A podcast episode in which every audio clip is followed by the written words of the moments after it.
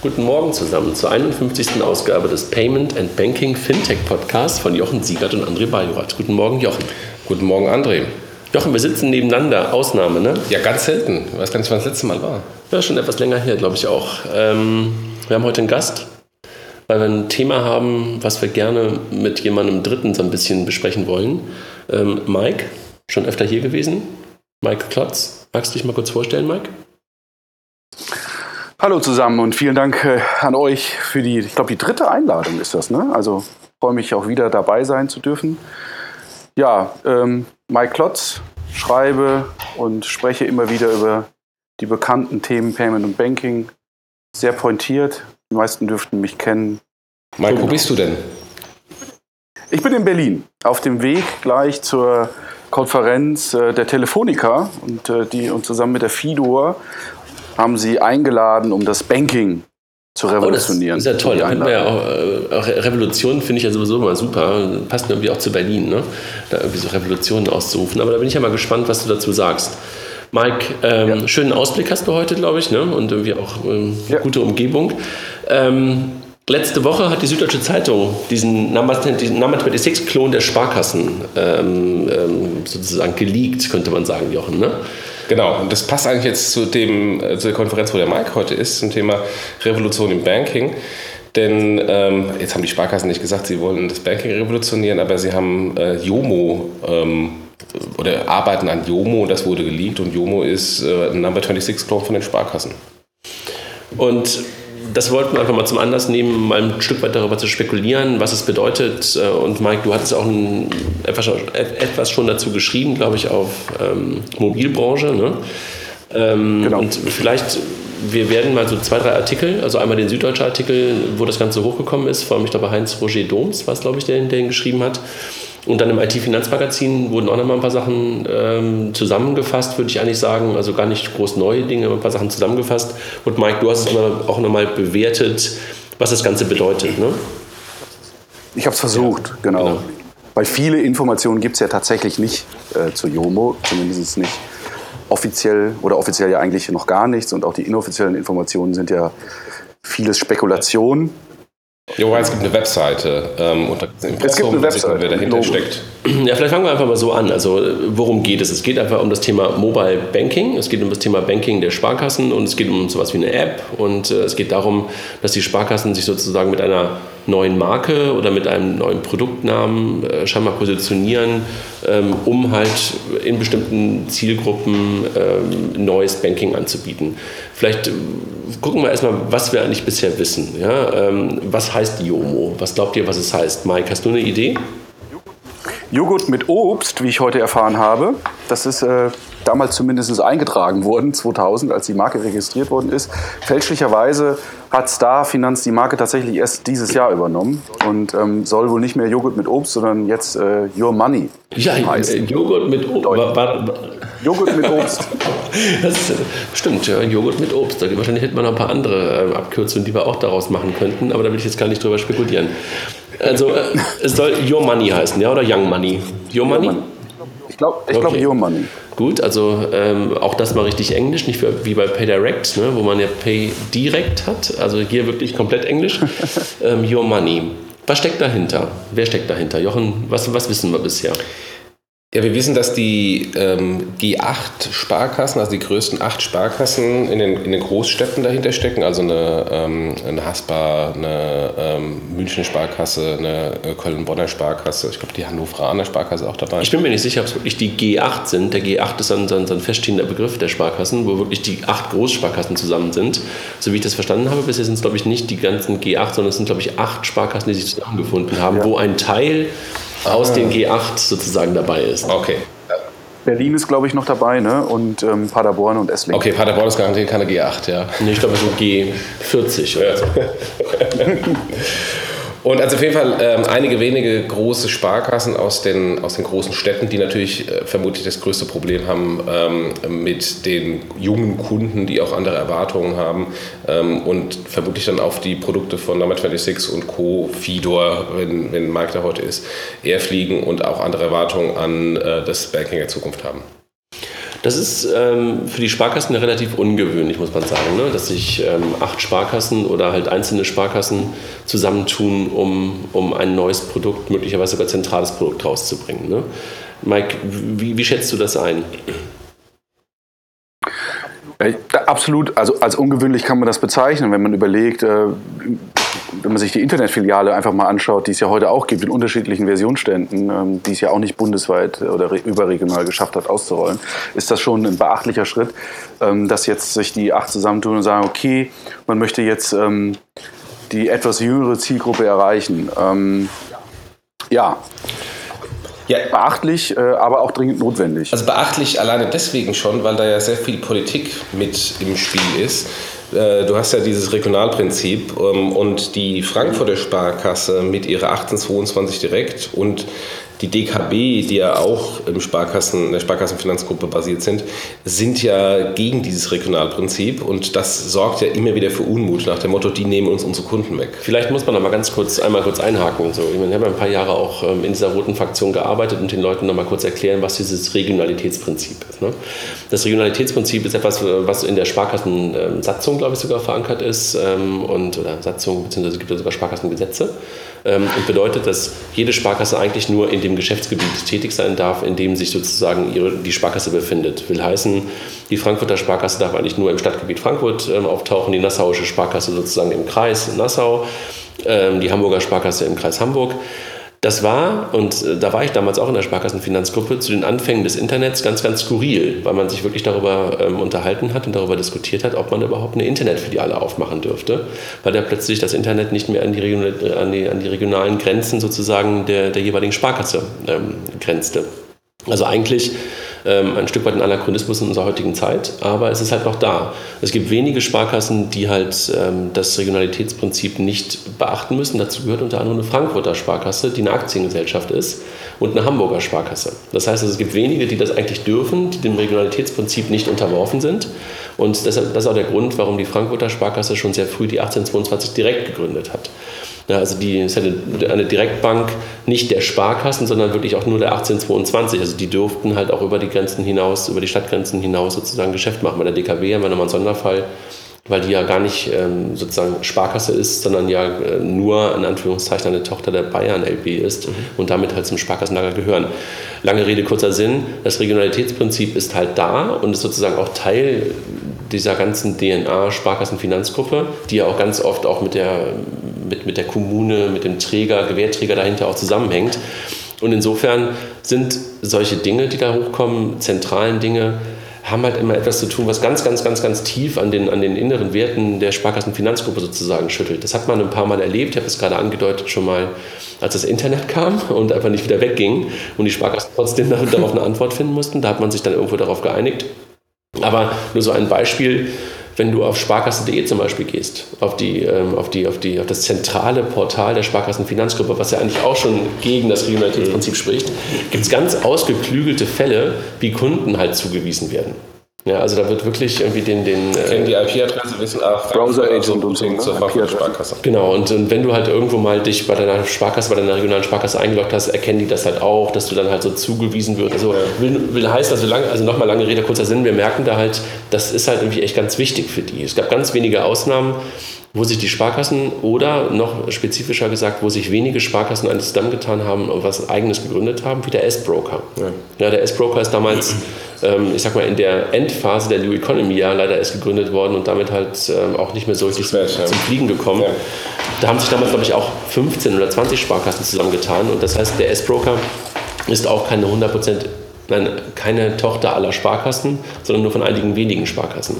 Also der Vergleich hier ist vielleicht auch gar nicht so schlecht Richtung S-Broker, was wir hier gerade sehen. Ja? Du hast aber lange, lange jetzt erklärt, was das Regionalitätsprinzip ist und was es eigentlich auch bedeutet. Wobei, es gibt ja auch... Aber sehr ähnliches Prinzip sehen wir auch bei den Volks- und Raiffeisenbanken. Ne? Also es ist im Prinzip ja, bei den Volks- und Raiffeisenbanken hast du halt noch einen kleinen Unterschied, ähm, vielleicht einen kleinen Unterschied, dass es noch eine zentrale ähm, ähm, äh, Zentralbank gibt in der DZ-Bank. Ja? Nach der Fusion von DZ okay. und WGZ ja. gibt es da nur noch einen, dieses zentrale Element, wo ja manchmal dann auch solche zentralen Dinge mal, ich sag mal, probiert werden könnten, gibt es in der Sparkassenfinanzgruppe nicht so einfach, weil es halt immer noch ganz viele äh, Landesbanken gibt, die ja das Pendant zur DZ-Bank werden. Aber nochmal kurz zu den Sparkassen. Es gibt ja auch, äh, auch offline, also im stationären Bereich schon Ausnahmen. Also gerade die erwähnte 1822 Frankfurter Sparkasse mit äh, der Nassauischen Sparkasse. Es gibt mitten in Frankfurt eine Filiale für die Nassauischen Sparkasse. In Hamburg, glaube ich, ist ähnlich. Ähm, dass, äh, dass da in Hamburg Filialen von der nicht Haspa. Andersrum. Die Haspa, oder, hat, oder andersrum, Haspa hat Filialen außerhalb, aber weil sie also, halt auch wiederum dem ja. Modalitätsprinzip nicht unterworfen sind. Also ich bin da bei dir, dass, so in Ausnahmen ist das so. Also in Köln ja. auch. Ja. Ähm, die Stadtsparkasse oder Sparkasse Köln-Bonn ist ja eigentlich im Stadtgebiet tätig. Genau. Und trotzdem hat die Kreissparkasse Köln natürlich mitten am Neumarkt ihre Filiale, also ihren, ihren Hauptsitz. Also das ist, äh, es gibt solche Ausnahmen, aber da, da, warum, das, warum ich gerade so lange darüber rede, da steckt einfach echt eine ganze Menge an ähm, Sprengkraft drin. DNA. Äh, genau, DNA, Sprengkraft drin und deshalb so lange darauf eingegangen. Also weil es einfach auch äh, was mit, mit kostenlosem Girokonto und all den ganzen Sachen zu tun hat. Das Ganze ist, äh, in, trotz alledem, jetzt um auf das Produkt zurückzukommen und noch mal ein bisschen zu spekulieren, ist ein Mobile-Fokus. Ne? Also es soll wahrscheinlich sowas wie die Sparkassen-Apps in Teilen subsumieren. Ne? Ja. Ja, also das ist das, was zumindest äh, durchgesickert ist, äh, dass es äh, da ein schlimmes Wort, Mobile First Ansatz gibt. Ja. Ähm, aber neben dem Mobile ähm, natürlich auch äh, Web Application, also Prinzip. Einen ähnlichen Ansatz fährt man wie bei Number 26 und intern scheint es ja auch als Number 26 Killer genannt zu werden. Das äh, Projekttitel war, glaube ich, sogar mal Number 25. Ähm, ich hoffe inständig, dass diese, dieses Vokabular niemals auf irgendwelche Pressemitteilungen genutzt wird, weil wenn man von Killern spricht, wir haben das bei PayDirect und dem PayPal-Killer gesehen, ähm, da wird auch die Messlatte relativ hoch gesetzt. Mhm. Ja. Aber absolut, ja. Was glaubt ihr, wie werden die das machen? Ist das sozusagen eine eigene Bank oder ist das integriert in die gesamte Sparkassenwelt und, und kann ich möglicherweise plötzlich sagen, ich bin jetzt als Sparkassenkunde Jomo-Kunde oder muss ich neuer Kunde werden? Was glaubt ihr? Was ist der richtige Schritt oder was, was, was wissen wir bisher dazu? Also eine eigene Bank soll es meines Wissens nicht werden. Das ist, äh, glaube ich, sogar dementiert worden. Ähm, ich gehe davon aus, dass es tatsächlich ein Produkt ist, was ich überregional nutzen kann. Und ich muss nicht ein neues Konto anlegen. Davon gehe ich aus, dass ich also meine Credentials nutzen kann. Das ist aber jetzt tatsächlich äh, Spekulation und Vermutung. Also das wäre vor allen Dingen der einzig logische Schritt aus meiner Meinung nach, weil wenn du die Kunden, die ja heute schon äh, beim, bei der Sparkasse zum Teil se äh, sein werden, äh, wieder durch eine neue Registrierung schickst, ist das, glaube ich, kontraproduktiv. Ja, das ist eine schwierige Frage. Ne? Wahrscheinlich irgendwie auch eine der Gretchenfragen. Ist es für Bestandskunden etwas oder ist es nur etwas für Neukunden? Also um genau ähm, dem Neukunden, der Neukundenproblematik unter jungen Leuten entgegenzuwirken. Was würdest du machen, Jochen? Das ist eine gute Frage. Ähm, ich glaube, ich würde es als Standalone-Bank machen, ähm, mit einer äh, komplett neuen Vertragsbeziehung. Ähm, und selbst wenn es ein Bestandskunde ist, ein, Bestandskunde, der jetzt von der Sparkasse zu Number 26 wechselt, ist ja da auch ein Neukunde und geht durch den schmerzhaften Prozess einer Neukundenakquise und inklusive Enrollment und so weiter und so fort durch. Und wenn er schon den Wunsch hat, weil das andere irgendwie für ihn besser ist, den Prozess durchzugehen, dann sollte es eigentlich auch beim Jomo möglich sein. Ähm, also ich würde es als und das ist vielleicht somit auch für, für, für, den strategischen Part, ich würde das als separate Standalone-Bank machen. Als ähm, Bank oder würdest du die Sparkasse, die jeweilige regionale Sparkasse, wo du möglicherweise von deiner Postleitzahl hingehörst, als White Label dahinter benutzen? Also äh, zumindest genau, nicht, nicht als ähm, Sparkassennah, sondern irgendwie White Label, nicht sichtbar, dass es da eine Sparkasse ist, um da auch ein, ein, ein, eine Testwiese zu haben für neue Produkte und ähm, Sachen auszuprobieren, die dann gegebenenfalls, wenn sie nicht funktionieren, eben nicht negativ auf die große Marke Sparkasse zurückfallen. Würdest du es wirklich so komplett loslösen und würdest sagen, das ist nicht irgendwie powered by Sparkasse oder sowas? Ich würde versuchen, das komplett äh, ähm, äh, non-branded mit den Sparkassen zu machen, weil das bietet bietet aber extrem viele Möglichkeiten, dann ähm, da auch eine Testwiese zu machen und 100.000 Sachen auszuprobieren. Und das ist ja das, was ähm, ähm, eben die, die Fintechs von, von den klassischen Banken unterscheidet, dass sie einfach mal ausprobieren und gucken und äh, 100.000 Ideen mal in die Luft schmeißen und die, die dann in der Luft bleiben, die weiterverfolgen. Und ähm, wenn ich ähm, das sehr eng an die Sparkasse machen würde, ähm, dann brauche ich keine neue Marke, dann kann ich das alles so auch in der Sparkassen-App machen. Äh, also insofern, wenn ich schon eine neue Marke und eine Markenkommunikation einführe, dann würde ich so, so trennen, dass es möglichst weit weg von der Sparkasse ist, dass ich dann halt auch extrem viel ausprobieren kann. Auf der anderen Seite sehen wir natürlich auch bei der Sparkasse in Österreich, der ersten, ähm, die es ja geschafft haben, quasi beides parallel laufen zu lassen. ja, wobei das, also, ja, wobei ich jetzt irgendwie unter Young Money, wenn, es, wenn, es, wenn, wenn, wenn, wenn das, das äh, der Begriff dafür ist, dann würde ich George eigentlich eher als mehr oder weniger generisches Produkt für jeden Kunden sehen und Young Money oder Yomo wirklich eher als Produkt für die junge Zielgruppe, also nicht ganz vergleichbar. Ne? Ich frage mich halt gerade, ich ja. frage frag mich gerade, ähm, ob du dir etwas nimmst, wenn du das nicht als Sparkassenprodukt heraus, herausgibst. Du sagst ganz klar, also es gibt plötzlich ein neues Produkt ähm, der Sparkassenfinanzgruppe, das heißt Yomo und äh, du kannst es irgendwie bundesweit benutzen. Ähm, und da steht aber die Sparkasse hinter. Also dieser Trust-Faktor, meinst du, der hilft nicht? Ja, ich meine, man kann natürlich schon sagen, das ist powered bei Sparkasse irgendwo ganz klein, aber ähm, wenn es dann jetzt ein normales Girokonto einer normalen Sparkasse, Kreissparkasse, was auch immer ist, und dann nur ein Frontend, was Jomo heißt, dann hänge ich schon so eng an den Produkten der normalen Sparkasse dran, dass es dann natürlich schwierig ist, ähm, da eine Testwiese zu nutzen.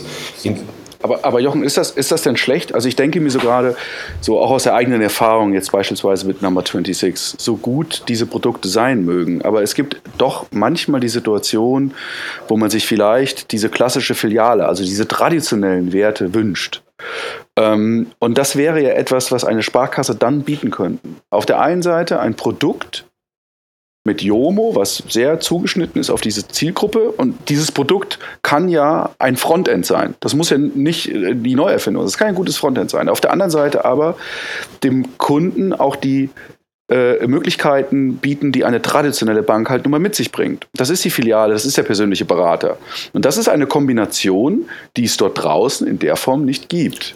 Das ist richtig, aber das heißt nicht, dass ähm, das nicht eine separate äh, Standalone-Bank sein kann und eine Partnerschaft mit der Sparkasse um die Ecke, dass ich da irgendwie mein Geld ein- auszahlen kann ähm, und ähm, gegebenenfalls da auch weitere Bankprodukte von der Sparkasse dann ähm, nutzen kann. Also ich glaube auch, dass es ähm, eine scharfe Trennung durchaus sinnvoll sein kann mit und unter Nutzung des Trust-Faktors und, und, und unter Nutzung der Infrastruktur wie Geldausgabeautomaten genau. und sowas. Ich glaube auch, ähm, ich würde wahrscheinlich auch hart trennen von der Filiale, ganz bewusst, und würde wahrscheinlich sagen, das ist irgendwie ein digitales, digitales Angebot der, der Sparkassenfinanzgruppe ähm, unter, den, unter, unter diesem Namen. Ähm, es ist, glaube ich, ein Stück weit eine Herausforderung und wir haben bisher sehr, sehr stark nur auf das Thema Frontend geguckt. Glaubt ihr, wenn ihr heute euch das Banking der Sparkassen anguckt oder auch von vielen, vielen anderen Banken, dass die in ihren, ich sag mal, in ihrer Schicht dazwischen flexibel genug sind, um nicht nur ein gutes Frontend zu machen, sondern halt auch ein, Stück weit Angebote zu machen, wie sie in der Number 26 drin ist, wie Moneybeam, dass man auch, dass auch das Thema Banking sich dann auch ein Stück weit anders anfühlt und nicht nur anders aussieht. Ich glaube, wir müssen Technik und Willen und Fähigkeit unterscheiden. Was ist denn ein Number 26 Konto? Das ist ein Volks- und Raiffeisenbankkonto und da sind die Transaktionen genauso wie bei einer x-beliebigen Sparkasse. Äh, trotzdem haben die ein Frontend drüber gelegt, ziehen sich die Daten und stellen die Daten in eine andere Art und Weise dar. Und das würde ich zumindest mir erhoffen von einem Jomo, dass die hinten dran natürlich die gleiche Infra Konteninfrastruktur haben ähm, wie ein x-beliebiges äh, Sparkassenkonto. Das sind ja auch noch die, die Skaleneffekte. Aber, aber die Darstellung der, ähm, ähm, der Transaktionen, Personal Finance Management und was auch immer da die Buzzwords sind, ähm, das neu gestalten, eben für, für Jugendliche ähm, und für die Erwartungen der, der Mobilgeneration und dann vielleicht auch mal Partnerschaften machen mit äh, Dingen, die es bei der Sparkasse so nie gäbe, eine Partnerschaft mit, mit Facebook oder äh, was auch immer. Also äh, im Grunde mal mit diesem, in diesem neuen Bereich äh, zu experimentieren. Die Frage, die André gestellt hat, ist für mich tatsächlich auch die Gretchenfrage letztendlich. Ja. Ist es nur in Anführungsstrichen ein Frontend, ein gutes Frontend? Dann ist das für eine Momentaufnahme gut. Aber die Frage ist, ähm, wird die, gibt es ein Commitment seitens der Sparkassen zu sagen, okay, wir nehmen das Thema Digitalisierung ernst und mit der Digitalisierung sprechen wir automatisch über Schnittstellen, über APIs, über Kooperationen mit, äh, mit Fintechs. Die Deutsche Bank hat es ja vorgemacht, ja. Und das ist für mich so ein bisschen die Gretchenfrage. Ähm, technologisch mag ich nicht zu beurteilen, ob die dazu in der Lage sind. Im Zweifel würde ich sagen, ja. Ähm, aber das, was Jochen wiederum angesprochen halt, äh, hat, ob die kulturell oder von, von, ihrem, von ihrem eigenen Mindset in der Lage sind und das überhaupt wollen, ja, das steht auf, für mich auf einem anderen Blatt. Und das ist aber für mich tatsächlich die wichtige Frage. Ja. Ich glaube auch, dass, dass es, ähm, ich, ich frage mich gerade, wie man das Produkt, wenn man aus einer Projektphase heraus ist, weiterentwickeln will. Also wo gehört das hin? Wo gehört es sinnvollerweise hin? Ist das ein Produkt weiterhin von diesen acht oder neun Sparkassen? Muss das irgendwann in eine eigene Einheit reinfließen, damit es auch weiter Innovationen hat? Also wo, was glaubt ihr, wie gehen die damit um? Oder wird es plötzlich ein Produkt eines Sparkassenfinanzportals, die ja irgendwie heute äh, Sparkasse.de betreiben oder einer FI oder einer Starfinanz, die ja die, die Banking-Apps machen? Was glaubt ihr, oder wie würdet ihr das aufhängen, wenn ihr jetzt so ein Projekt habt? Ja, das kommt sozusagen zu einem, zu, zu, zu einem, ersten, zu einem ersten Produkt. Wie, geht, wie, wie, würde man das sinnvollerweise weitermachen in so einem Konstrukt wie Sparkassenfinanzgruppe? Ich glaube, dass tatsächlich so ein bisschen die Gefahr äh, vorhanden ist, dass sie weiter, dass, dass sie in ihren eigenen Saft kochen. Ja? Also wer macht Jomo? Jomo wird äh, vor allem äh, entwickelt äh, von der Starfinanz und von äh, Rhein Mobil, die auch Teil der äh, äh, Sparkassenfinanzgruppe sind.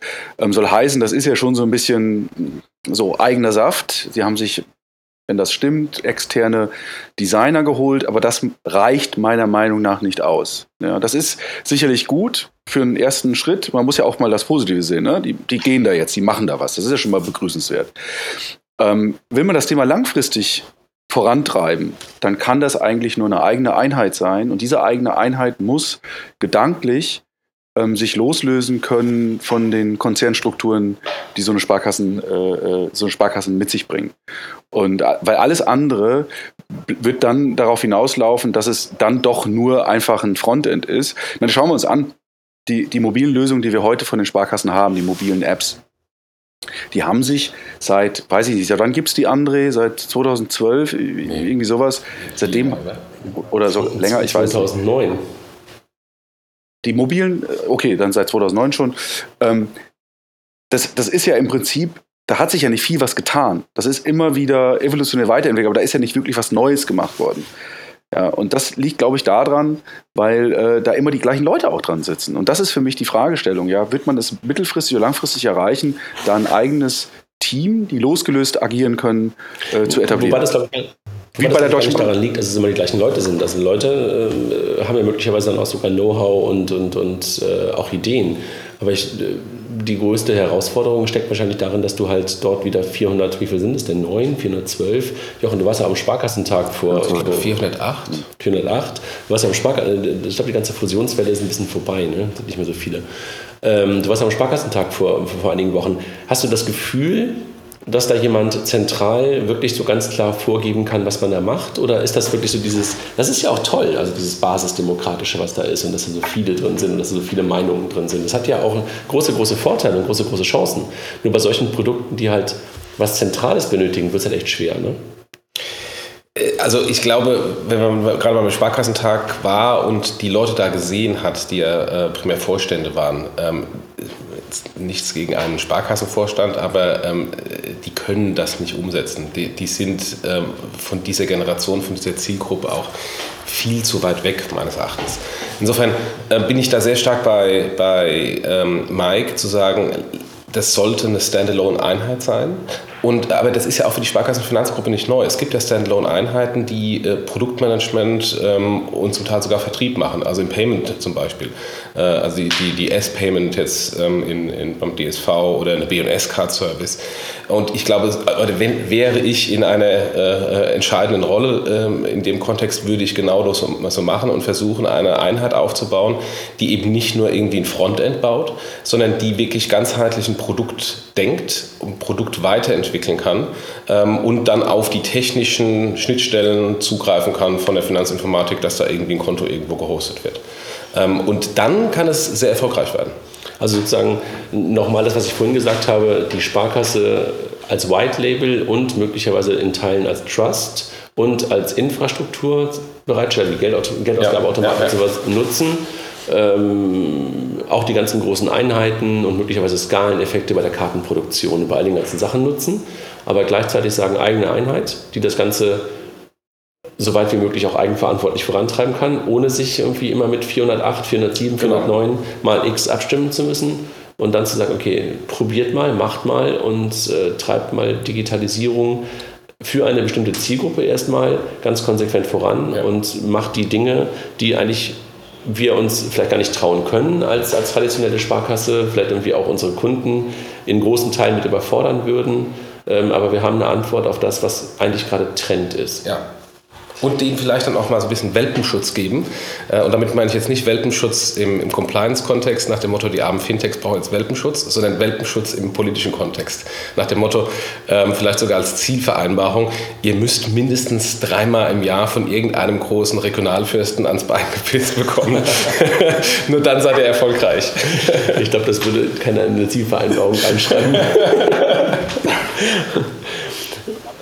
Ja, aber das ist ein wichtiger Punkt. Äh, deswegen finde ich das Wort Welpenschutz schon irgendwie passend. Ja. Man, man muss auch so einer so eine Einheit äh, die Gelegenheit geben, äh, scheitern zu dürfen. Ja, und darum geht es nämlich auch, ja, dass man Dinge ausprobiert, ja, wenn sie nicht gut funktionieren, zur Seite legt und schnell was Neues macht. Und das ist diese Kultur, die wir ja auch im Startup-Umfeld oder bei etwas innovativeren Unternehmen halt erkennen. Ja. Und das ist, glaube ich, etwas, was in dem Fall tatsächlich äh, der Sparkassen gut tun würde. Trauen wir Ihnen das zu? Haben Sie das Know-how?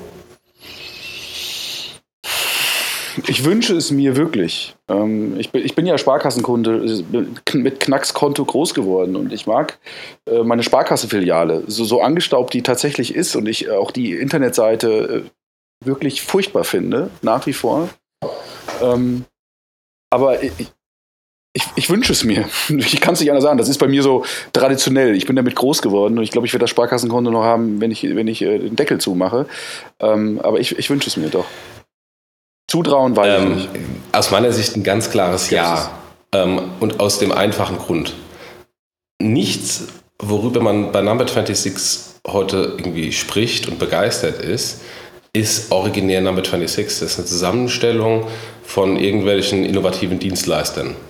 Das ist ein ID Now, das ist ähm, ähm, äh, Fino, Fino ähm, das ist Transferwise, das ist Wirecard. Aber äh, das, ist, das sind Dienstleister. Ähm, das eigentliche Kern. Aber ich da kurz einhaken darf. Entschuldigung. Da kurz einhaken darf. Wenn dir, schau dir Uber an. Uber ist letztendlich auch nichts anderes als, als APIs und Dienstleister. Ja. ja. die haben halt im Prinzip was wirklich Gutes obendrauf gepackt. Und das, deswegen, ich würde da tatsächlich widersprechen. Es ist eben tatsächlich doch mehr als nur Dienstleister zusammenzuklöppeln. Ähm, und, und selbst wenn es, wenn es so wäre, dass man einfach Dienstleister zusammenpackt, ja, das Produkt Number 26 ist die Summe der verschiedenen äh, APIs, der verschiedenen Dienstleister, die hinten dranhängen. Das muss man denen einfach, äh, das muss man einfach. Ja, nee, äh, da, da, bin ich vollkommen bei dir. Aber wenn ich mir anschaue, was alle über Number 26 so cool finden, ist es eigentlich nur die Dienstleister. Das, was aus meiner Sicht Number 26 erst noch liefern muss, ist das eigentliche Bankkonto. Also sobald ich das Onboarding gemacht habe, dass das Konto dann und die Darstellung der Transaktion sich signifikant besser absetzen sollte und muss von dem, was heute äh, die Banken bieten. Und das ist eine Sache, die ich bei Number 26 ganz offen noch nicht so sehe. Da ist noch meines Erachtens viel Potenzial dabei. Ähm, und, und insofern muss die Sparkasse oder Jomo in dem Kontext auch gar nicht großartig erstmal ähm, was aufholen, sondern wenn sie, die, wenn sie die APIs der Dienstleister vorne mal setzen und dann von draußen sich ein paar wirklich gute Designer einkaufen, die auch das Konto und die Kontodarstellung mal anders denken und anders ausprobieren, dann sind die auf Augenhöhe mit Number 26. Man muss einfach mal auch mal ganz kurz einmal kurz äh, einhaken zum Thema Number 26. Äh, jetzt sprechen wir alle über die Killer von denen, aber eins muss man ihnen ja lassen. Ne? Haben wir, glaube ich, letztes Mal auch schon gesagt. Wow, was die Jungs geschaffen haben. Ja. Und wow, was die für eine Benchmark immer wieder sind. Ne? Also alle vergleichen sich immer wieder damit. Und das ist ja schon echt toll, ne? muss, man, muss man einfach ja. sagen. Klar, da hat es natürlich ganz, ganz viele Potenziale noch, wie du gerade sagst, und auch noch einige offene Fragen der Monetarisierung. aber einfach auch mal echt Chapeau, was die Kollegen dort in, in, in Berlin geschaffen haben und äh, auch deren Wachstum, den sie jetzt auch gerade nochmal bekannt gegeben haben. Also ich glaube, haben nochmal verdoppelt innerhalb der letzten drei oder vier Monate ihre, ihre, ihre Kundenzahl. Ja. Und alle benchmarken sich da dran. Mike hat es ja mit Number 25 gerade schon äh, angedeutet und wir nehmen es gerade immer wieder auch als Benchmark. Also schon ähm, äh, echt Chapeau. Also das nur mal kurz eingehakt, weil äh, weil du gerade sagst, es sind auf Augenhöhe, ja, weil dann ist natürlich keine Raketenwissenschaft. Und das ist halt auch etwas, liegt aber, glaube ich, auch daran, dass Banking halt Commodity ist. Und das erfindest du halt auch an vielen Stellen jetzt nicht neu. Das ist halt irgendwie Banking. Ja? Und das ist äh, Zahlungsverkehr, das heißt Überweisungen, Daueraufträge und, und halt irgendwie bezahlen und das zu sehen. Das ist ja nichts anderes, ist es halt irgendwie. Deshalb ist diese die Veränderung da drin ja auch immer nur, ich sag mal, limitiert. Ne? Und äh, wahrscheinlich reden wir deshalb auch ganz oft von den Frontends, weil das einer der wenigen Dinge sind, wo du wirklich Unterscheidungsmerkmale reinbekommen kannst und möglicherweise noch ein Stück weit in sowas wie Realtime und, und, und, und äh, Verbindung noch im Payment, ne, was ja. die Jungs aber, was aber Number 26 auch zum Beispiel sehr, sehr gut gelöst hat. Ja. Und da bin ich dann auch ge gespannt, wie die Sparkassen das hinbekommen, also dass diese, dass die Kartenwelt möglicherweise auch schlau mit dem, mit, mit, mit Yomo verbunden ist, äh, was auch immer für sie für eine Karte da rausgehen, welche Strategie sie da verfolgen, ob es eine Kreditkarte sein wird oder eine Girocard oder eine, Giro, eine Girocard kontaktlos oder ja. wie auch immer. ähm, ich glaube, ich glaube, das war doch, ich glaube, um nochmal kurz den Bogen zu Mikes Termin gleich zu spannen, äh, das war doch, glaube ich, auch bei, bei der Fido Bank die allererste, die, glaube ich, ähm, Giro, also äh, Kredit und Debit Giro zusammen bei einer Karte drauf hat. Ja. Die Smart Card. Smart Card heißt genau. sie? Ich glaube, sie heißt Smart Card. verwirrend, wenn jetzt wenn ein Telco auch mit der Smart Card wirbt. Was ist dann die Smart Card? Aber egal. Ähm, ja, wir haben über das Thema Know-how gesprochen. Wir trauen es ihnen zu. Wir trauen es ihnen auch deshalb zu, weil sie äh, sich auch einfach von externen Leuten dazu nehmen können. Wir trauen es ihnen deshalb zu, weil sie halt auch die Dienstleister auch zusammenklöppeln, hatte Mike gesagt, äh, könnten und auch ähnliche oder jedenfalls ähnliche Dienste auch zusammenführen können. Ähm, und by the way, wegen Mitarbeitern, es muss nicht mehr extern sein. Es gibt auch aus meiner Sicht 100% der Sparkassenfinanzgruppe irgendwelche Leute, die äh, Fintech denken und gerne mal umsetzen würden, ähm, aber in den Strukturen das nicht können. Aus welchen Gründen auch immer, jetzt gar nicht negativ gemeint, aber es einfach nicht können. Ähm, das ist ja auch eine wunderbare Plattform, genau solche Leute zu motivieren und zu sagen, ey, bevor du jetzt überlegst, in so einem fancy Fintech zu gehen, äh, wir haben hier auch eine schöne Spielwiese, äh, wo du dich austoben kannst. Also ich glaube, Chance ja. Ich glaube echt, die, die, die größte Sprengkraft steckt in dem, was wir, was wir oben besprochen haben, in dem Thema Regionalität und Regionalitätsprinzip und äh, in dieser Frage, ist es eine Nummer von acht oder zehn ähm, oder ist es eine Nummer von allen? Also können sich sozusagen alle dahinter, ähm, dahinter vereinen. Und ich glaube, das ist die, die entscheidende Frage, weil wenn das ein, sag mal, eine Lösung ist, die, mal, Mathematics kannst du ja, kannst du ja einfach zentral bewerben. Wenn es aber eine Lösung ist, die du wieder nur regional bewerben kannst, weil äh, Beispiel jetzt hier in Frankfurt, die, die Frankfurter Sparkasse macht mit, äh, die NASPA aber nicht. Was bedeutet das dann? Also wie, machst du, wie, wie bewirbst du das dann? Wie, wie, wie, kriegst du das Ganze hin? Das wird, glaube ich, die, die spannendste Frage in dem, in dem, ganzen, in dem ganzen Konzept. Ne? Ja, das ist wahrscheinlich die gleiche Situation Zudem mit Broker, ähm, der auch nicht mit allen zusammengearbeitet hat und dann aus meiner Sicht auch daran ein bisschen gekrankt hat, weil äh, das Marketing einfach nicht funktionierte in der Form wie eine Consors und eine Comdirect. Ein großer Unterschied aber, der S-Broker war wirklich eine eigene Bank, ein eigener Broker und konnte ja. sozusagen auch alle Menschen immer onboarden, die halt äh, die, die zum S-Broker wollten wollten und, und halt nicht äh, bei einer nicht teilnehmenden Institut dabei waren. Deswegen Jomo eigene Bank. Äh, ja, also deshalb habe ich ja das gefragt. Also, was machst du daraus? Machst du daraus eine eigene Bank oder, oder nutzt du halt die Bank als äh, die, die Sparkasse als ja. die regionale Sparkasse als White Label? Ja. Habe ich auch bewusst gefragt. Ja, also nutzt du, die, nutzt du die zentrale Sparkasse oder nutzt du die regionale Sparkasse als, äh, als, als White Label? Und ja. das ist, glaube ich, schon echt äh, eine der, der, der kritischen Fragen. Wenn, wenn ich auf die Sparkassenfinanzgruppe mit dem Wissen aus den letzten Jahren drauf gucke, die ich mir dabei stelle.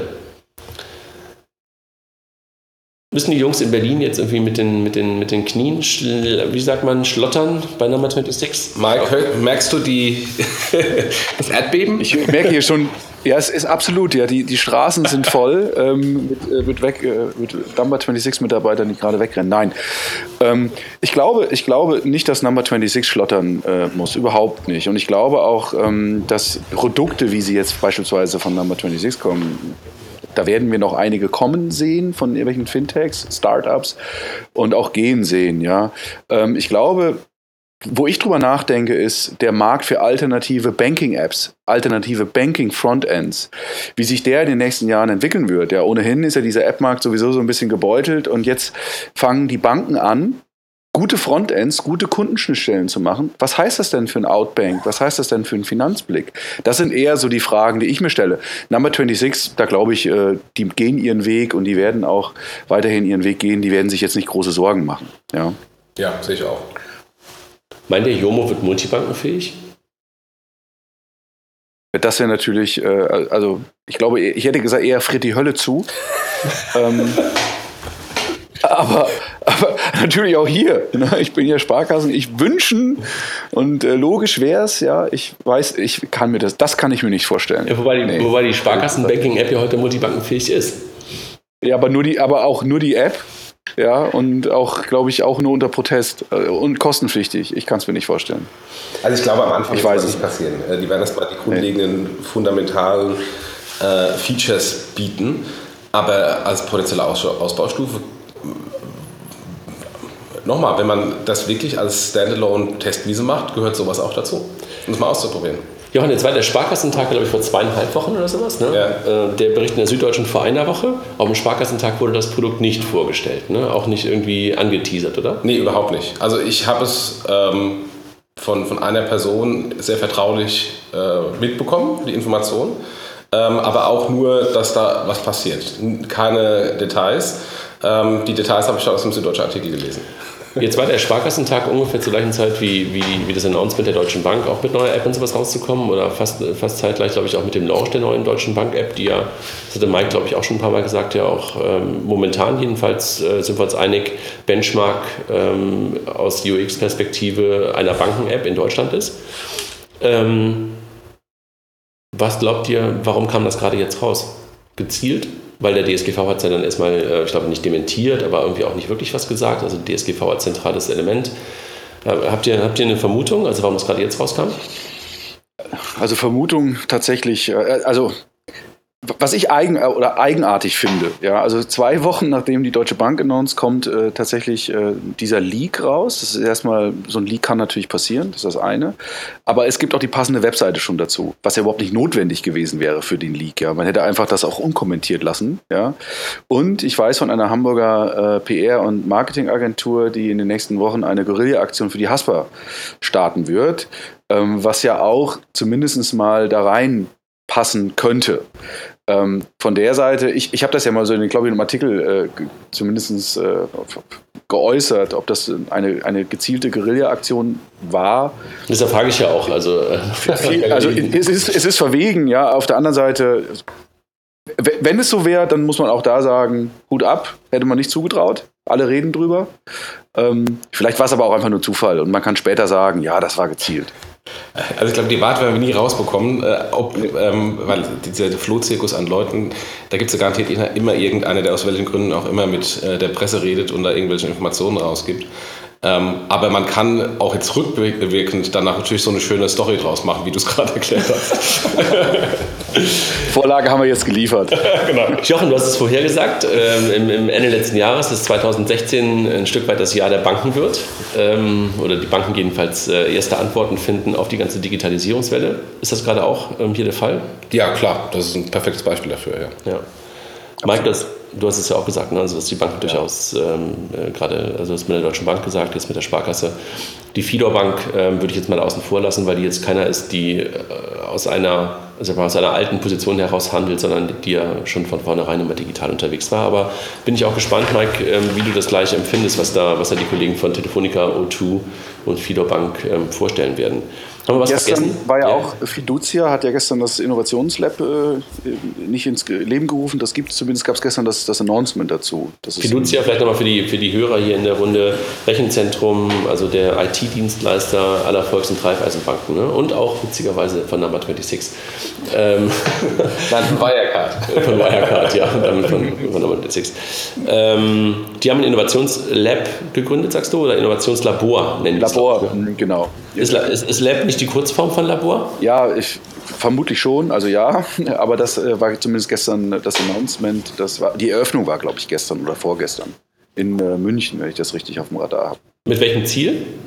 Das ist das, das war das Verrückte. Also das las ich so äh, auch in dem Statement, ähm, dass man den Mitarbeitern die Gelegenheit geben möchte, sich irgendwie zu entfalten. Und ich hatte dann so spontan gedacht, naja, ich glaube, die Mitarbeiter brauchen nicht die Gelegenheit, sich zu entfalten, sondern vielmehr äh, die Fiducia braucht vielmehr die Mitarbeiter, die sich entfalten können und neue Ideen generieren.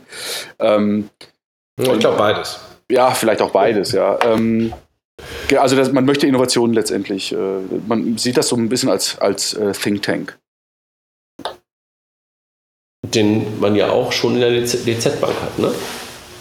Ja.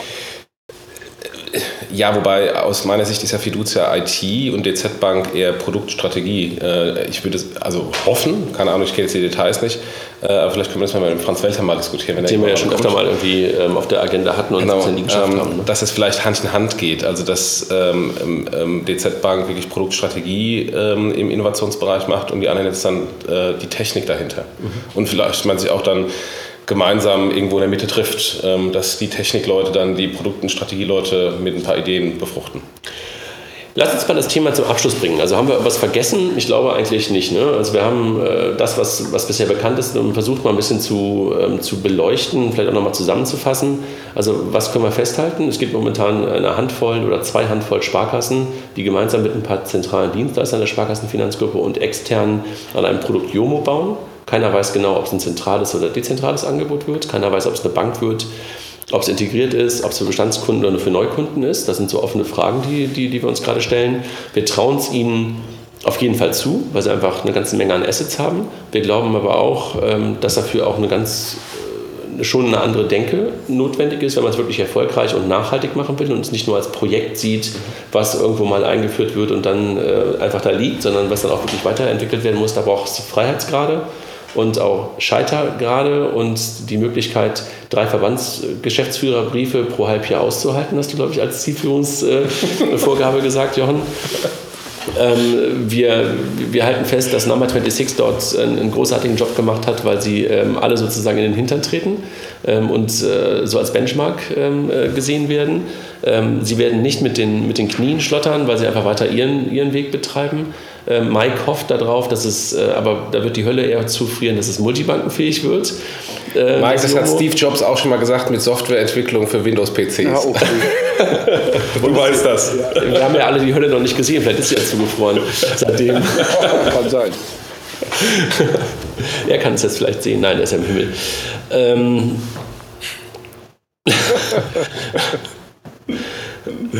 sind wir eigentlich im Raum Steve Jobs hier? Nee, wir sind hier im Muhammad Ali Raum. Okay, weil es gibt doch, glaube ich, einen hier. Der ist daneben dran. Genau, Aber das ist der WLAN-Empfang so schlecht. Das ist, auch, das ist auch traurig, oder? Da muss ich gerade mal kurz nachdenken, ob ich hier gerade Blasphemie betreibe. Ähm, ja, und was wir ansonsten nochmal festhalten konnten, Jochen, dass du auch, was du auch für das Jahr 2016 vorhergesagt hast, ähm, die Banken, die halt äh, können halt jetzt zurückschlagen, in Anführungszeichen, und erkennen halt mehr und mehr die Zeichen der Zeit, dass Digitalisierung halt ähm, auch neue Produkte erfordert, neues Denken erfordert und, und, und auch möglicherweise neue Wege erfordert. Und das sehen wir hier gerade bei den Sparkassen. Ne? Ja, und ich muss ganz ehrlich sagen, ich muss allen, die da irgendwie beteiligt sind, insbesondere die, die Entscheidungsträger, die in den Banken sitzen und das genehmigt haben, denen echt mal auf die Schulter klopfen. Sensationell. Hätte ich ehrlich gesagt niemals von den Sparkassen erwartet. Ja, also genau diesen acht plus denen, die halt das ja. möglicherweise auch zentral decken ne, und, und, und das möglicherweise auch finanzieren. Aber darüber haben wir gar nicht gesprochen, wer der Investor in Anführungszeichen ist von der ganzen Sache. Ja. Ich gehe davon aus, dass es die, die Sparkassen sind, die momentan dabei sind und, und dass es da so eine möglicherweise ein RevShare-Modell für nachher gibt, ja. dass die sozusagen die, vielleicht haben sie dann haben sie einen Bonus dafür, dass sie die Frühen waren und das ganze Ding halt losgetreten haben. Und äh, Empfehlung für diejenigen, die jetzt Jomo umsetzen, einfach die ähm, Faxnummer abschalten und keine Adresse angeben, dann kommen noch keine bösen Briefe. hat, eigentlich, hat eigentlich das jemals... Weil E-Mail geht nicht. Hat eigentlich jemand, äh, jemand Jomo mal gesehen, ein Screenshot oder Art ähnliches? Ich, ich kenne immer nee. nur Leute, die jemanden kennen, die wiederum jemanden kennen. Also das Einzige, was ich gesehen habe, ist diese Website. Ja, das gleiche. Mit dem wechselnden Farbhintergrund. Ja. Ach, der wechselt? Ja, der ich habe das nur in grün gesehen. Schöner ah. Ich glaube, das ist nur bei dir so, das ist eine psychedelische nein, nein, Sicht. Nein, nein, nein, nein, nein, irgendwelche, du hast ja heute schon einen schönen Ausblick und wahrscheinlich hast du sonst auch immer so einen komischen Ausblick. Ja. Jomo, ich sag dir, hier wechselt die Farbe. Jetzt gerade von orange auf gelb auf grün. Knallrot. Knallrot ist es interessanterweise gar nicht, sehe ich gerade. Es wird gar nicht rot, oder? Nee. Ja, das ist irgendwie. Ne, ich sage jetzt nichts mehr dazu. Nein, ich habe es übrigens auch nicht gesehen. Also ich hatte bisher nicht auf die Frage geantwortet und dass da keine falschen, äh, falschen Schlüsse Stimmt. gezogen werden. Ja, das ist wirklich. Ich sehe auch gerade die Website das erste Mal, äh, die Jochen mir gerade zeigt, die in der Tat. Ah, Äh, hier war Knallrot übrigens gerade eben. Aber er wechselt die Farbe, oder? Ja, es wechseln die Farben, ja. Gut, Jungs, dann lasst uns mal das Thema Jomo ähm, in die Ecke schieben, ähm, für uns gerade gedanklich, äh, und vielleicht nochmal ganz kurz ähm, auf die News der letzten Woche, der letzten zehn Tage gucken. Äh, wir haben es wieder geclustert, äh, es sind nicht ähm, super, super viele und wir müssen, glaube ich, auch ein bisschen reinhauen, weil der Mike muss weg, wir müssen weg ähm, und deshalb lass uns mal kurz anfangen. Im Bereich Payback, ähm, wir haben ja ein bisschen äh, auch gehört, dass wir zu euphorisch beim Thema Payback waren. Äh, haben wir beim letzten Mal ja auch schon darüber gesprochen, dass wir durchaus Gründe für diese, für diese Euphorie haben in der, letzten Runde, auch mit, mit Kilian, glaube ich, ne? Und mit, mit, mit, Raphael. mit Raphael, wo, wo Mike ja andere Ausblicke ähm, sich gegönnt hat als heute. Ähm, da gab es einen sehr begeisterten Kommentar von Jochen Fuchs ähm, von der T3N, ähm, der das ganze Thema auch nochmal aufgenommen hat und ähm, recht euphorisch. Ne? Ja, der, war, der hat im Grunde äh, das nochmal wiederholt, was auch wir gemacht haben äh, und sogar noch ein bisschen mehr auf die Spitze getrieben. Ja, Rudolf Linzenbart, ähm, Mike hat es auch nochmal auf mobile Zeitgeist beschrieben, ne? und der, der das auch, der zwar sagte, es sind viele Prozessschritte notwendig, aber all seinen Freunden, die halt Payback-Punkte sammeln würden, meinte er auch so, ja, das ist irgendwie, die würden das auch nutzen und wenn, wenn man es nur mit Payment, anderen Payment-Lösungen vergleicht, ist möglicherweise die Prozessschritte lang. Wenn man es allerdings ähm, im Zusammenhang mit, mit, mit Loyalty sieht, ist es wahrscheinlich sehr akzeptabel. Ne? Und das ist, glaube ich, Also ich kann immer wieder sagen, als, als Nutzer von, von, von Payback, gerade ähm, letzten Samstag wieder, wenn ich den Laden betrete, mache ich sowieso die App auf, um zu gucken, habe ich da jetzt irgendwie einen Fünffach- oder Dreifach-Punkte-Voucher, aktiviere den. Ähm, und das sind Prozessschritte, die ich zumindest sowieso immer mache. Ähm, und, ähm, und Du bist, ja, du bist ja auch ein Loyalty-Nerd. ja, ich habe da, ich hab da beim DM letzten Samstag äh, 500 Payback-Punkte äh, gleich 500 Meilen bekommen. Ich glaube, ich, ich glaube, dass du musst mal irgendwie einen eigenen Podcast zum Thema Loyalty-Punkte machen. Ich glaube, du brauchst aber Punktejäger. Ja, ich bin ja, ich bin ja Miles More-Millionär. Wenigstens da. Schlimmeres.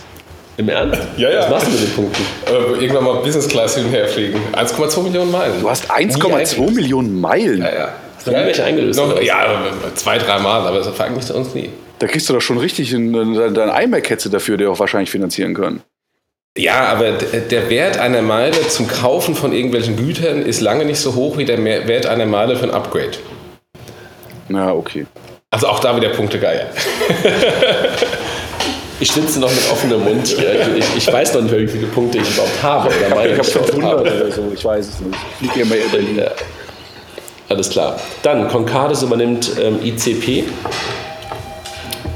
Heißt, für die Branche, Ähm, ehrlich gesagt, ich habe das gar nicht so richtig verstanden. Ähm, also ICP ist ein ähm, Netzbetreiber und Terminalhersteller, äh, primär im ähm, Tankstellen- und Taxibereich. Ähm, jetzt hat die Concardis da einen Teil übernommen, nämlich den, den stationären äh, Payment Service Provider. Die hatten schon einen. Ähm, also insofern Technikkauf kann es nicht gewesen sein, sondern eher Marktkauf, Marktanteilskauf. Ich hätte eher erstmal in die Technik investiert. Ähm, es gibt da ja auch einen, äh, haben wir das letzte Mal drüber gesprochen, einen, einen PSP aus München, der im Moment insolvent ist ähm, und im Verkauf ist. Das ist aus meiner Sicht ein viel attraktiveres Target, weil ich da Technik kaufe, gute Technik.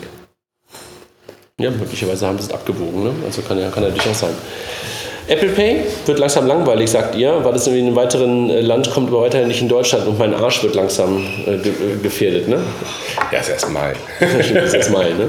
Dieses Mal Kanada, ne? Also eigentlich hätte man Kanada. eigentlich Kanada fast als zweites Land erwartet. Aber ne? da gibt es was Bemerkenswertes, nämlich, ähm, dass die Banken wohl, also dass der Preis nicht so hoch war wie in den USA für die Banken. Bei Apple. Du meinst die, die Gebühr, die die Banken an Apple bezahlen müssen? Okay.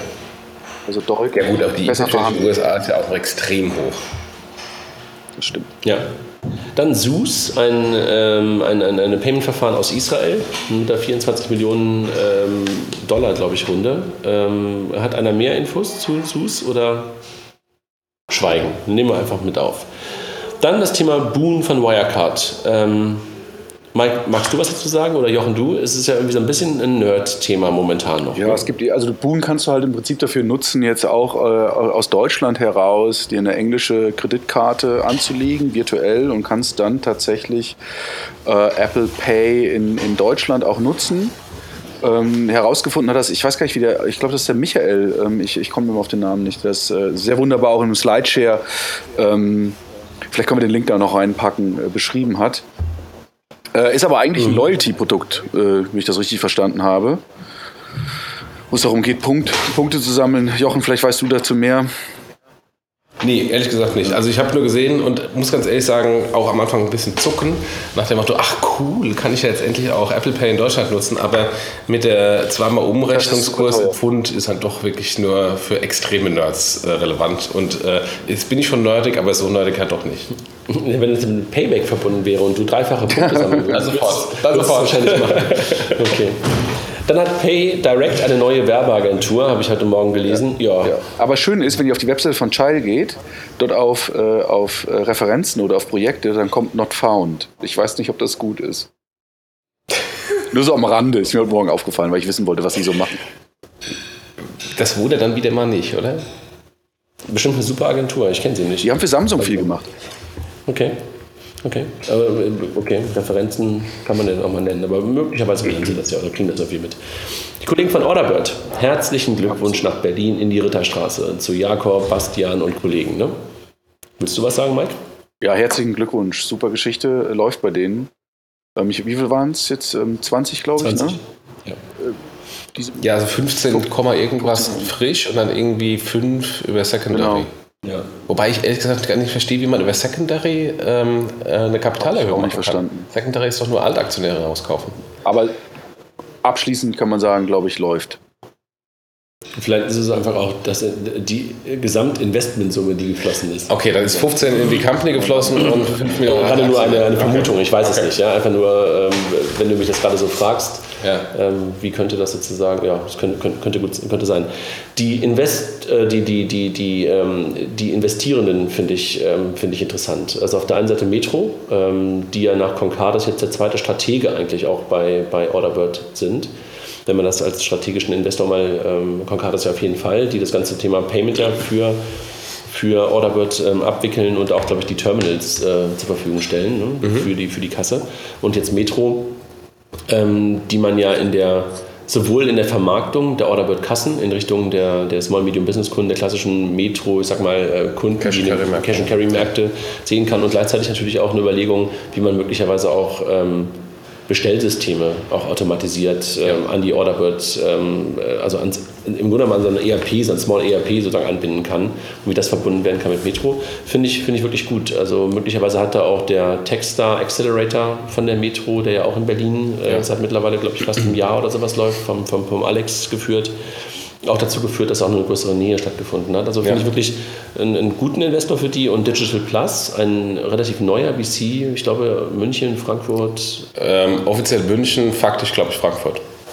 die, die jetzt gerade anfangen, ähm, nicht unbedingt nur mit Fintech-Fokus, aber durchaus, ähm, also nicht nur Fintech, aber durchaus mit einem, mit einem Financial Service-Fokus anfangen, aus Deutschland heraus ähm, auch relativ große Investments zu machen. Ne? Ja, ich glaube, das ist ähm, äh, interessanter an dem, an dem neuen VC, dass die systematisch sagen, wir können, können größere Tickets machen, das wo eigentlich die normale VC-Infrastruktur in Deutschland häufig dann zu kurz kommt, ähm, weil dann die großen Tickets eher von amerikanischen VCs gemacht werden. Und die haben sich genau äh, die Zielsetzung gemacht, genau in diese Lücke reinzugehen und dann wirklich größere Tickets zu machen. Patrick Beitel, glaube ich, Ja. ne? ist, ähm, ist, der, ist der, einer der, der Gründer von, Ja. von, von Digital Plus. Ne? Nee, äh, also äh, herzlichen Glückwunsch sowohl dann halt äh, an die Invest, äh, Investoren als auch an das Team nach Berlin. Dann im Bereich Banking, ähm, Haug und Aufhäuser kannte ich nicht. Ne? Wahrscheinlich so eine, so eine, so eine, so eine Nischenbank, glaube ich, hier aus Frankfurt. Ne? Ja, ja, die ist aber eine sehr, sehr seriöse Bank für wohlhabende Menschen. Ja, ja, also sowas wie Warburg wahrscheinlich und, und, und sowas wie Ja, Metzler, genau, genau. Also, äh, schon klar. Also nein, also ich habe keine, keine Beziehung bisher zu dieser Bank. Also ich kannte sie nicht wirklich. Was haben die gemacht? Die haben Easyfolio übernommen. Ne? Ja, die ja der FAZ gehörten. Ähm, Teil, schon, ne? ähm, genau. Und ähm, macht, macht für die aus, aus meiner Sicht total Sinn, äh, dass sich positionieren im, im Robo-Advisor-Bereich, weil das ja, also Haufen Aufhaus ist halt sehr stark im Investment- äh, und Anlagebereich aktiv und da passt es eigentlich rein. Im Hintergrund haben lange Zeit auch die Jungs von Finzeit dafür gearbeitet, nur so als ähm, auch Con Congrats sozusagen an das Team, die einfach auch dann für die Technik verantwortlich war. Der ursprüngliche Gründer von Easyfolio, Markus Jordan, ähm, ist glaube ich mittlerweile schon nicht mehr drin gewesen. Das, Das war weiß das länger nicht. mehr.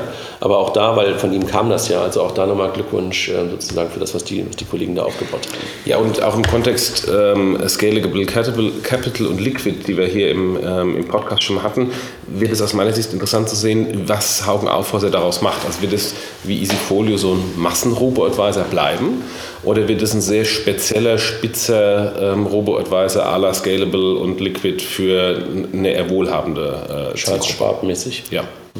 Ja. Dann den Kommentar zu Jomo in der SZ, der letzte macht das Licht aus, das haben wir, glaube ich, oben schon, schon, schon aus, äh, ausreichend gebührend besprochen. Ähm, Jochen, dann ein Thema, wo du ein bisschen parteiisch bist, wie du sagst, die DZ-Bank, ähm, also das Zen- Zentralinstitut der Volks- und Raiffeisenbanken, über die wir vorhin schon mal kurz gesprochen haben, ähm, übernimmt 25 Prozent ähm, eines Hamburger Fintechs, nämlich Trustbills.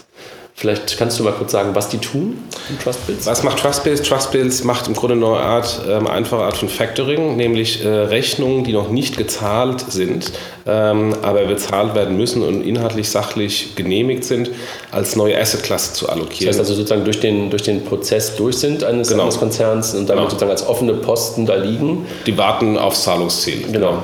Und, ähm, und die als Assetklasse ähm, für, für Trading, für Weiterverkauf äh, ähm, ähm, zu monetarisieren, zu enablen. Wir machen das Gleiche. Ähm, als, als TraxPay, als eines unserer Produkte, deswegen bin ich ein bisschen äh, parteiisch in dem Kontext. Ähm, wir haben da jetzt gerade ein Patent angemeldet und die aus unserer Sicht ist einfach das Traden und der Marktplatz ein Commodity. Viel relevanter ist es, wie komme ich an diese Daten ran? Also wie weiß ich überhaupt, dass so eine Rechnung fachlich, sachlich genehmigt ist? Und da haben wir ein Patent ähm, und glauben da einen Vorteil zu haben, aber mal schauen, wie der Markt da sich entwickelt. Einfach nur interessant, dass die DZ-Bank, ähm, über die wir ja gerade auch schon, gesagt, schon mal gesprochen haben, als zentrales ähm, Strategiehaus sozusagen der, Spar äh, der, der, Volks- und Raiffeisenbankengruppe, jetzt, glaube ich, das erste Investment äh, im Bereich Fintech gemacht hat. Ne? Ja. Also das äh, geht, ist ein bisschen untergegangen. Also hat, glaube ich, gar, gar nicht so viele Leute, glaube ich, mitbekommen. Ich habe es auch nur eher zufällig, glaube ich, gesehen, aber eine offizielle Pressemitteilung oder sowas, glaube ich, auch von der DZ-Bank habe ich gar nicht Doch, gesehen. gab's. Ja, gab es? Gab's. Okay, alles klar.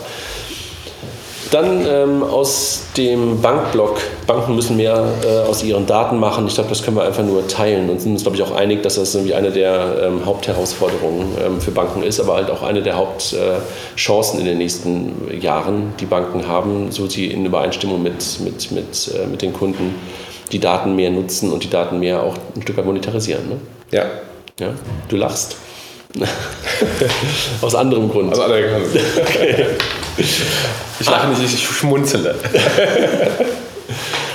APIs im Banking gab es nochmal ähm, gab's noch mal einen Bericht im, im, im, Bankstil-Blog ähm, von dem Ralf Kolper. Ich habe den Namen mir gerade gemerkt, Jochen, Ja, ohne ja. dass ich das, äh, dich jetzt gerade wieder fragen musste, der jetzt ein Stück weit so eine, so eine Reihe gemacht hat. Und ich muss das Wort Stück weit auch auf die Shitlist stellen, merke ich gerade.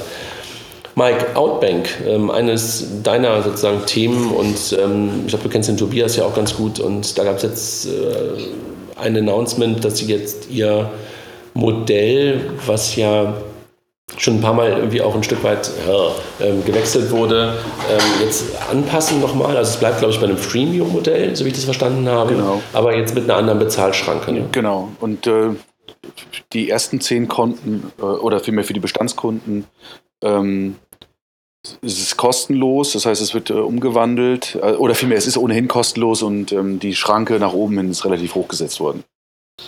Für, für Bestandskunden oder für Neukunden wahrscheinlich auch. Für Neukunden auch, ja, ja, für alle. Also wer hätte mehr als 10 Konten? Ja, habe ich. Das Ja. hast du echt? Okay. Ja, wenn du einfach alle dazu rechnest. Ne? Also wenn du, wenn du Ja, heute ähm, bei, der, bei, der, bei, der, bei der Sparkasse, wie keine Ahnung, das Girokonto und dann Achso, die ganzen Subkonten, ja, okay, Subkonten stimmt. dazu Ja, Ich glaube, Ja, bei ihm sind das sogar, glaube ich, Bankkontakte. Ich weiß gar nicht, ob die, ob die äh, Subkonten da mitgezählt sind. Ah, das ist natürlich, das ist natürlich eine interessante Aber ich weiß es nicht genau. Also, Zwischen Bankkontakt, also echt eine Nerd-Unterscheidung, Mike, ja, zwischen Konten und Bankkontakten.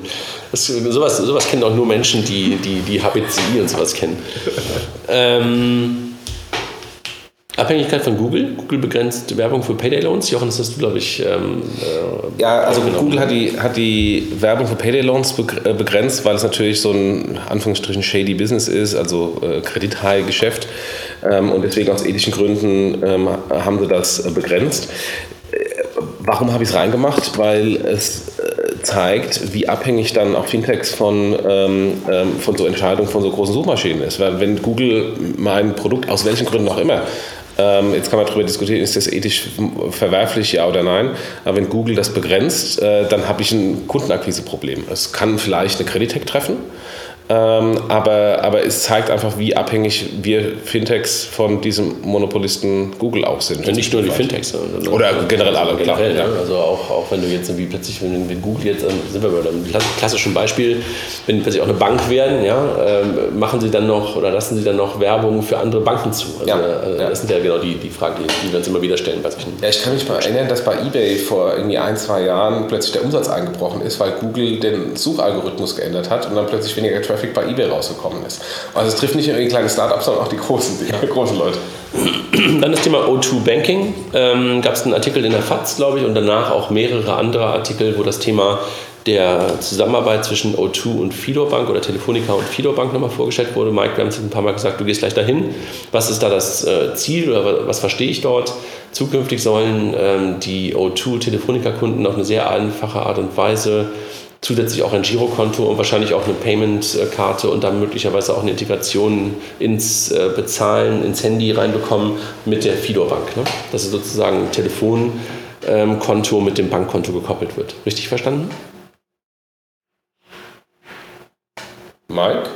Ah, Entschuldigung, ja, richtig verstanden. Du träumst. Nee, ich träume nicht. Ich habe nur gerade geguckt, äh, wie lange mein Taxi braucht, weil die äh, Veranstaltung fängt nämlich in 20 Minuten an. Deswegen Alles klar, okay. Abgelenkt, alles klar.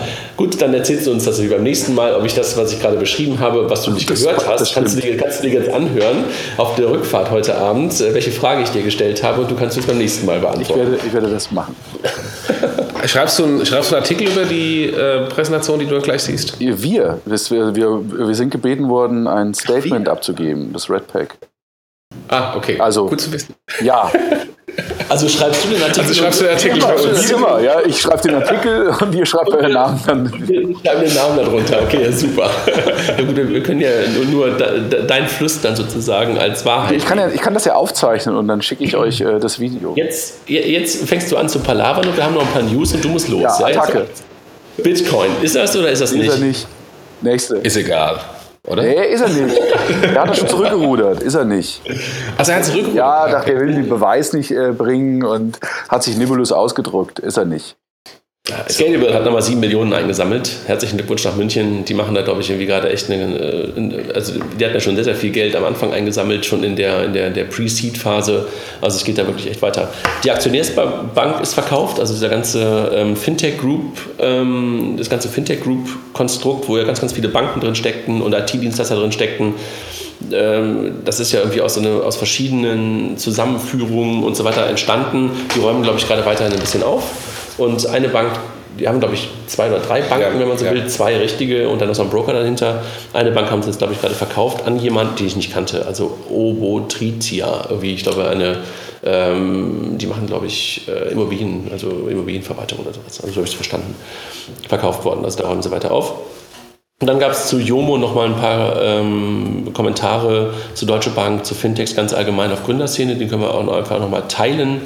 Dann hat Asimo echt eine, ähm, nochmal eine fette Finanzierungsrunde bekannt gegeben, also für die äh, Remittance-Payment-Lösungen, das Startup, was glaube ich aus Berlin kommt, wenn ich richtig ähm, äh, informiert bin. Ne? Asimo ist Berlin und glaube ich London, kann das sein?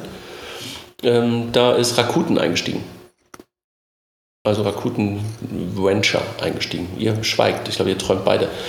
Dann gab es nochmal einen Bericht zu den gefallenen Fintech-Stars ähm, im Manager-Magazin und im Blicklog und es kam äh, deshalb hoch, weil die Square-Aktie nochmal eingebrochen ist und äh, mehr und mehr die Frage hochkommt, womit verdienen wir halt zukünftig Geld? Und gleichzeitig oder nahezu zeitgleich mit dem, mit dem Abstürzen der Square-Aktie auch bei Landing Club ähm, der CEO abgetreten ist. Ne? Magst du uns ein bisschen Kontext geben, Jochen? Ja, also erstmal, ich finde diese, diese Häme nicht passend. Ähm, das sind Riesenfirmen mittlerweile und ähm, in keiner Firma läuft alles perfekt. Äh, ist auch bei der Deutschen Bank nicht. Gut, da ist genauso Häme, wenn da was passiert. Aber ähm, insofern, ich fand es so, naja, gefallene Fintech-Stars, die sind immer noch riesig ähm, und wirklich gefallen sind sie auch nicht. Ähm, was sich aber zeigt, ist ähm, zwischen dem Start-up, Fehlerkultur eines Startups und halt auch mal ähm, halb gute Systeme zu launchen und dann auf dem Weg zu verbessern, und einer äh, großen börsengelisteten Company ist natürlich der Anspruch ein anderer. Und äh, was, bei, was bei Landing Club passiert ist, ist wahrscheinlich ein Fehler im Algorithmus, der dann irgendwie dafür gesorgt hat, dass der CEO gefeuert wurde. Ob der CEO nur deswegen gefeuert wurde oder das quasi einfach nur der, der, der Tropfen, der es fast zum Überlaufen gebracht hat, weil der Aktienkurs auch äh, schlecht gelaufen ist, ist, ist eine andere Frage. Ähm, aber äh, je, klar, je größer ein Startup ist, desto, desto professioneller muss es auch werden, insbesondere im Finanzdienstleistungsbereich. Und insofern muss man weiter mal vor Jeff Bezos äh, mal den Hut nehmen, äh, oh, nicht Hut nehmen, Hut ziehen, ähm, dass, der, dass der heute noch bei Amazon ist und das ganze Ding von der Gründung bis heute als das Riesenmonster weitermanagt und ähm, da auch mal ein paar, ein paar Sachen passieren, aber nichts Fundamentales Schlimmes. Ja, also kann ich dann ja, ja, ja, sagen wir einfach nur ja. Mike, du bist los, glaube ich, ne? Genau. Jungs, ich danke euch. Dann würde ich einfach sagen, äh, war es das für heute, oder? Und äh, wir hören uns dann, Jochen, irgendwie in der nächsten Woche nach Pfingsten. Äh, ja. Ja. Mike, dir viel Spaß ähm, auf der Veranstaltung Richtig. von Telefonica und Fidor. Genau. Grüß, den, grüß den Matthias Kröner, wenn er da ist, oder die anderen Kollegen von der Fidor. Ähm, bin gespannt, was dabei rauskommt und ähm, haben wir mit Sicherheit nochmal ein weiteres Thema. Und den Matthias Kröner wollten wir eigentlich schon immer mal eigentlich einladen. Kann ja mal fragen. Ja, frage doch mal. Habe ich auch schon mal gemacht, aber irgendwie es nie nie, nie so richtig ähm, hinbekommen. Danke, Mike. Cool. Danke, mach's gut. Macht's gut. Danke. Tschüss. Tschüss.